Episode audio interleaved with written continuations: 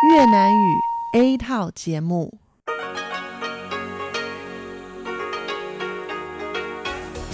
Đây là đài phát thanh quốc tế Đài Loan RTI.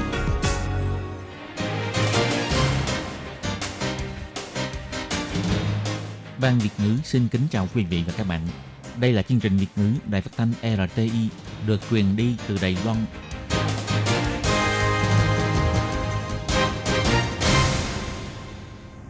Thúy Anh xin kính chào quý vị và các bạn. Chào mừng các bạn cùng đến với chương trình phát thanh của Ban Việt ngữ, Đài phát thanh quốc tế Đài Loan RTI ngày hôm nay. Kính thưa quý vị và các bạn, hôm nay là Chủ nhật, ngày 2 tháng 8 năm 2020, tức nhằm ngày 13 tháng 6 năm canh tí. Chương trình hôm nay gồm các nội dung chính như sau. Mở đầu sẽ là phần tin quan trọng trong tuần vừa qua, kế đến là chuyên mục tủ kính sinh hoạt, chuyên mục góc giáo dục và khép lại sẽ là chuyên mục nhịp cầu giao lưu. Trước hết xin mời quý vị và các bạn cùng đón nghe bản tóm tắt các mẫu tin quan trọng trong tuần vừa qua. Bảo tàng nghệ thuật đương đại Đài Bắc chia sẻ chương trình tìm người mẹ thứ hai, hy vọng tạo ra hiệu ứng gợn sóng. Chìm đắm trong khung cảnh lãng mạn ở Vịnh Đại Bằng. Mập béo làm tăng nguy cơ tử vong khi nhiễm Covid-19. Dạy cho trẻ nấu món ăn lành mạnh với các nguyên liệu thiên nhiên. Mỹ và Úc phát biểu tuyên bố chung ủng hộ Đài Loan, Bộ Ngoại giao bày tỏ, cho thấy rõ thành quả của chính sách hướng Nam mới nhận được sự khẳng định. Lao động di trú người Thái Lan xác nhận bị nhiễm bệnh COVID-19 sau khi từ Đài Loan về nước đã làm dấy lên nguy cơ lây nhiễm cộng đồng tại Đài Loan. Và sau đây mời các bạn cùng lắng nghe nội dung chi tiết của bản tin ngày hôm nay. Ngày 26 tháng 7, Bảo tàng nghệ thuật đương đại Đài Bắc, Đài phát thanh quốc tế Đài Loan RTI và tạp chí Commonwealth cùng tổ chức buổi tọa đàm về chương trình tìm người mẹ thứ hai tại Bảo tàng nghệ thuật đương đại Đài Bắc mời cô gái Đài Loan hứa Tử đàm kể lại quá trình tìm kiếm bảo mẫu người Indonesia đã mất liên lạc 15 năm. Vào tháng 5 năm 2020, dưới sự hỗ trợ của giới truyền thông báo chí Đài Loan và Indonesia, cô gái Đài Loan hứa Tử đàm đã tìm được Nui, người bảo mẫu Indonesia đã mất liên lạc 15 năm. Sự kiện này đã làm cảm động người dân hai nước, thúc đẩy thành công cho sự hợp tác của nhiều phương tiện truyền thông Đài Loan và đoàn thể phúc lợi xã hội cùng khởi động chương trình tìm người mẹ thứ hai. Buổi tọa đàm ngày 26 tháng 7, Tử Hàm một lần nữa chia sẻ quá trình tìm người và cảm nghĩ của cô. Tại hội trường cùng kết nối video với bảo mẫu Dewi đang ở cách Đài Loan 3.000 cây số. Tử Hàm chia sẻ, trong quá trình tìm kiếm bảo mẫu Indonesia, cô nhận được sự giúp đỡ của rất nhiều người và đã lấp đầy lỗ hổng mà cô đã bỏ trống trong 15 năm qua. Điều này khiến cho cô càng dũng cảm ước mơ. Đồng thời cô cũng nhận thấy rằng, ngay cả khi không có mối quan hệ huyết thống vẫn có tình thương, và cô cũng hiểu được rằng tình yêu phải được thể hiện kịp thời và trân trọng những người xung quanh. Tự hàm bộc bạch,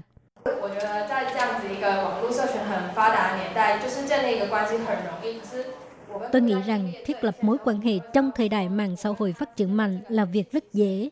Nhưng sau khi tôi và Dewey cùng trải qua quá trình này, chúng tôi đều hiểu rằng sự kết nối giữa tôi và cô ấy không hề dễ dàng. Sau tất cả, chúng tôi trân trọng nhau nhiều hơn và sẽ không dễ dàng từ bỏ mối quan hệ của chúng tôi. Bà Lưu Vân Trương, giám đốc nghệ thuật của tạp chí Commonwealth, người hỗ trợ tìm kiếm bảo mẫu cho hay –我觉得还有一个很感动的是，我的很多印尼朋友也看到了这样子的故事，然后他们很高兴。很高兴 Trong suốt quá trình tìm kiếm, điều khiến cho bà cảm động nhất đó là có rất nhiều bạn bè Indonesia đã cảm ơn bà vì đã đưa ra chương trình này. Việc làm này khiến cho họ cảm thấy được yêu thương. Ông Trương Chính, Tổng Giám đốc Đài RTI, một trong những phương tiện truyền thông tổ chức chương trình tìm người mẹ thứ hai cho hay, số lượng trẻ em được lao động Đông Nam Á chăm sóc rất nhiều, mặc dù không có mối quan hệ máu mủ nhưng rất đáng quan tâm và thảo luận. Ban đêm ở Bình Đông có thể đi đâu chơi? Bạn không thể bỏ qua cảnh phun nước với ánh sáng cầu vồng ở cầu Tam Khổng, Vịnh Đài Băng. Trong kỳ nghỉ hè, mỗi buổi tối từ 7 giờ đến 10 giờ, cứ mỗi tiếng đồng hồ sẽ biểu diễn một lần. Cảnh phun nước với ánh đèn bảy màu sắc được thay đổi liên tục, khiến cho cảnh về đêm lung linh, rực rỡ và lãng mạn vô cùng. Ngoài ra, tại khu phong cảnh quốc gia Vịnh Đài Bằng có một địa điểm ngắm cảnh vừa được xây vào tháng 4 năm nay. Với cấu trúc mái vòm hình quả trứng rất là đặc biệt, có thể ngắm cảnh hoàng hôn ở ngay bên cạnh. Nơi này đã trở thành biểu tượng mới của Vịnh Đài Bằng. Cứ đúng giờ là bắt đầu có màn phun nước với ánh sáng cầu vồng, Các vòi nước vừa nhảy múa vừa tạo ra những thảm màu sắc nổi bật, thay đổi liên tục khiến cho cảnh tường thật là lung linh quyến rũ. Cảnh về đêm lung linh rực rỡ sắc màu này là quan cảnh ở cầu Tam Khổng, Bình Đông. Trên cầu được đặt 120 vòi phun tạo ra những màn phun nước thật ấn tượng. Du khách cho biết, đi một vòng ở đây từ những góc độ khác nhau sẽ có một cảm nhận khác nhau. Tâm trạng rất là thoải mái. Bây giờ trời nóng nực, đến đây thời gió biển cho mát. Ban đêm đến đây ngắm cảnh phun nước bảy sắc cầu vòng lãng mạn, nhưng cũng đừng bỏ qua cảnh hoàng hôn ở khu phong cảnh quốc gia Vịnh Đại Bằng nhé. Nơi ngắm cảnh này vừa được xây vào đầu tháng 4 năm nay, được thiết kế mái vòm hình quả trứng rất là độc đáo, có thể chăn nắng. Nhìn ra xa, ngắm nhìn ánh hoàng hôn phản chiếu trên mặt biển giống như một bức tranh mê hoặc. Một du khách cho hay, vì đây là một cần khẩu, bên cạnh lại có một chiếc cầu ngắm biển, quả thực là quá đẹp. Vào ngày nghỉ, lúc nào cũng đông người đến đây ngắm cảnh hoàng hôn, chụp ảnh với chiếc cầu vượt biển và lắng nghe tiếng hát của nghệ sĩ đường phố. Ban ngày và ban đêm ở Vịnh Đài Băng đều mang vẻ đẹp khác nhau.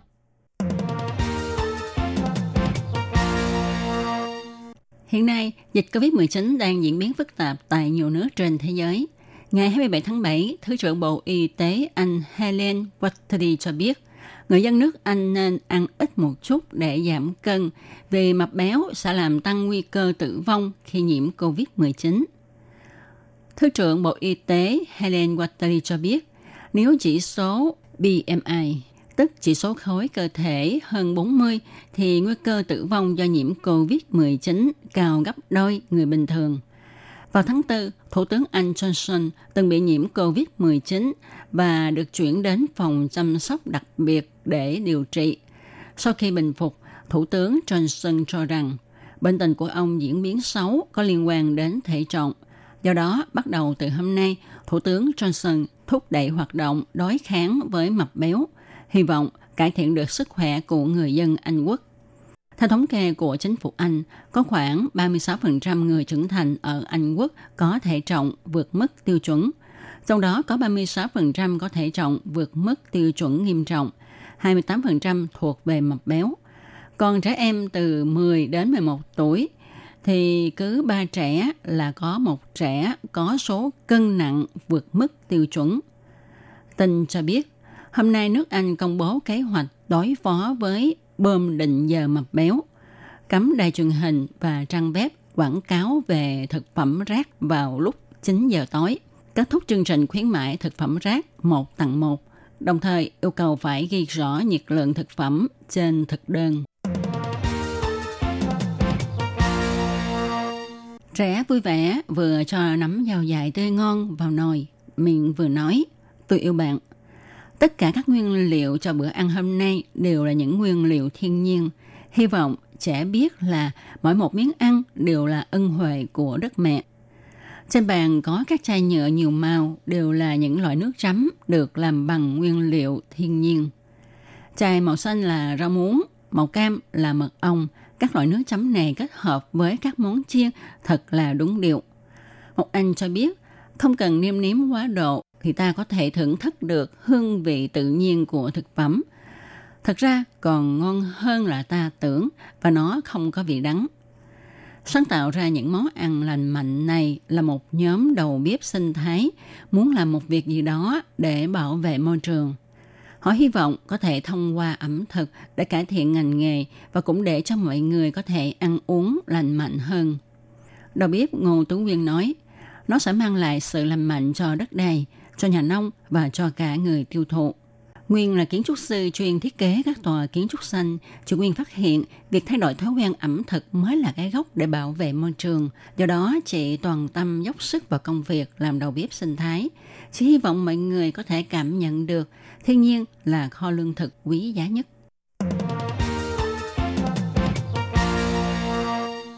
Vào ngày 28 tháng 7, Quốc vụ viện Mỹ công bố hội nghị tham vấn cấp bộ trưởng Mỹ-Úc Ausmin và phát biểu tuyên bố chung Ngoại trưởng và Bộ trưởng Bộ Quốc phòng hai nước đã nhắc tới vai trò quan trọng của Đài Loan tại khu vực Ấn Độ-Thái Bình Dương, bày tỏ mong muốn duy trì mối quan hệ vững chắc với Đài Loan và lập trường ủng hộ Đài Loan tham dự vào các tổ chức quốc tế. Ngoài ra, tuyên bố chung cũng nhấn mạnh Những sự việc gần đây càng khiến quyết tâm ủng hộ Đài Loan thêm phần mạnh mẽ. Cũng nhắc lại sự bất đồng giữa hai bờ eo biển phải được giải quyết bằng biện pháp hòa bình và tôn trọng ý nguyện của người dân hai bên, mà không nên giải quyết bằng rất nhiều sự uy hiếp bằng lời nói, bằng sự dọa dẫm hoặc vũ lực. Về phương diện viện trợ quốc tế, hai nước Úc và Mỹ cũng hứa hẹn sẽ tăng cường phối hợp với Đài Loan, đặc biệt là việc hỗ trợ sự phát triển của các quốc đảo Thái Bình Dương. Vào ngày 29 tháng 7, Bộ Ngoại giao Đài Loan một lần nữa nhắc lại, Đài Loan nằm ở cửa ngõ quan trọng giữa Đông Á và Tây Thái Bình Dương.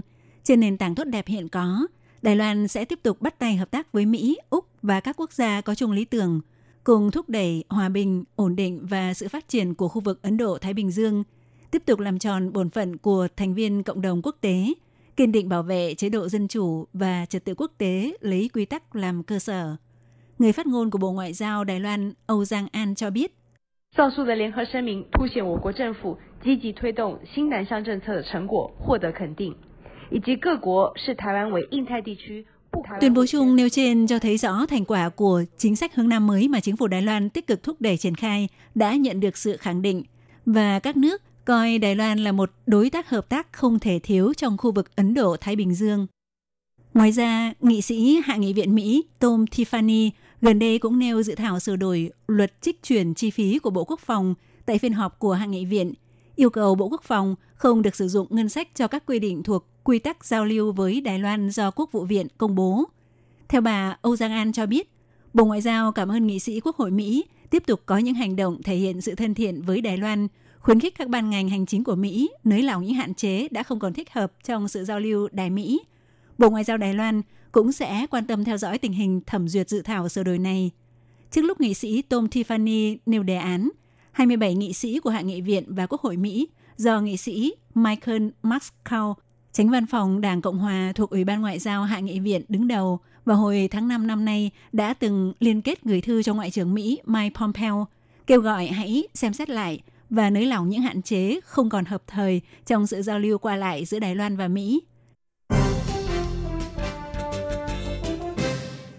Trước đây một thời gian, một du học sinh người Nhật sau khi từ Đài Loan về nước vào ngày 20 tháng 6 được xác nhận bị nhiễm COVID-19. Mặc dù có kết quả dương tính nhẹ, nhưng vì nghi ngờ nơi bị lây nhiễm là tại Đài Loan nên đã dấy lên một làn sóng dư luận. Tới nay lại có một lao động người Thái Lan sau khi từ Đài Loan về nước, sau 5 ngày thực hiện cách ly tại Thái Lan được công bố xác nhận bị nhiễm COVID-19. Đối với việc Đài Loan liên tiếp xuất hiện những trường hợp sau khi xuất cảnh ra khỏi Đài Loan tới các quốc gia khác phát hiện bị nhiễm bệnh – càng khiến dư luận trong nước quan ngại vấn đề phòng chống dịch trong cộng đồng.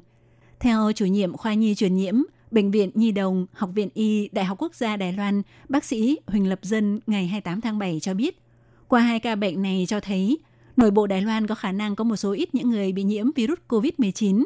Mặc dù có triệu chứng nhẹ hoặc không có triệu chứng, nhưng có thể vẫn có sức truyền nhiễm.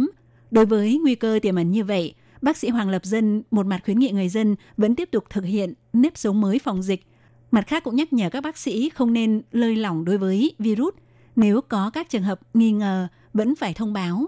Chủ nhiệm Huỳnh Lập Dân nói, hiện các bác sĩ Đài Loan hầu như không tiến hành kiểm tra xét nghiệm virus COVID-19 bởi vì mọi người đều nghĩ rằng trong nước hết dịch rồi, nhấn mạnh trong nước rất an toàn, vì vậy bác sĩ thường là không kiểm tra. Hơn nữa, việc kiểm tra xét nghiệm rất rắc rối, phải lấy mẫu phẩm bệnh, có thể phải mất khoảng nửa tiếng đồng hồ. Nếu tính bình quân khám cho một người bệnh mất từ 5 đến 10 phút, trong khi đó xử lý thông báo một trường hợp nghi nhiễm COVID-19 phải mất khoảng 20 đến 30 phút, đương nhiên là họ không muốn làm. Vào ngày 28 tháng 7, nghiên cứu viên danh dự của Viện Nghiên cứu Y tế Quốc gia Tô Ích Nhân trả lời phỏng vấn cho biết, đối với trường hợp lao động di trú Thái Lan sau 5 ngày cách ly xác nhận bị nhiễm bệnh, thì đúng là rất khó kết luận về nguồn gây lây nhiễm – nếu dựa theo đó để suy luận Đài Loan có nguy cơ lây nhiễm cộng đồng thì e rằng có tranh cãi. Nhưng bởi vì thực sự là có một sự mông lung trong việc này, do vậy cũng phải đề cao cảnh giác và đưa ra biện pháp ứng biến. Ông Tô Ích Nhân cũng cho biết thêm, hiện tại không có bằng chứng xác thực về việc có sự lây nhiễm cộng đồng tại Đài Loan. Chỉ cần làm tốt việc phòng ngừa theo nếp sống mới về phòng dịch. Nhưng ông cũng nhắc nhở, lại sắp bước vào thời vụ cúm mùa đợt cuối năm, các trường hợp bị sốt vì cúm – có khả năng sẽ bị trà trộn lẫn lộn với các ca bệnh COVID-19 tiềm ẩn nhập cảnh từ nước ngoài vào. Tới khi đó thì công tác phòng ngừa dịch bệnh sẽ gặp phải càng nhiều khó khăn và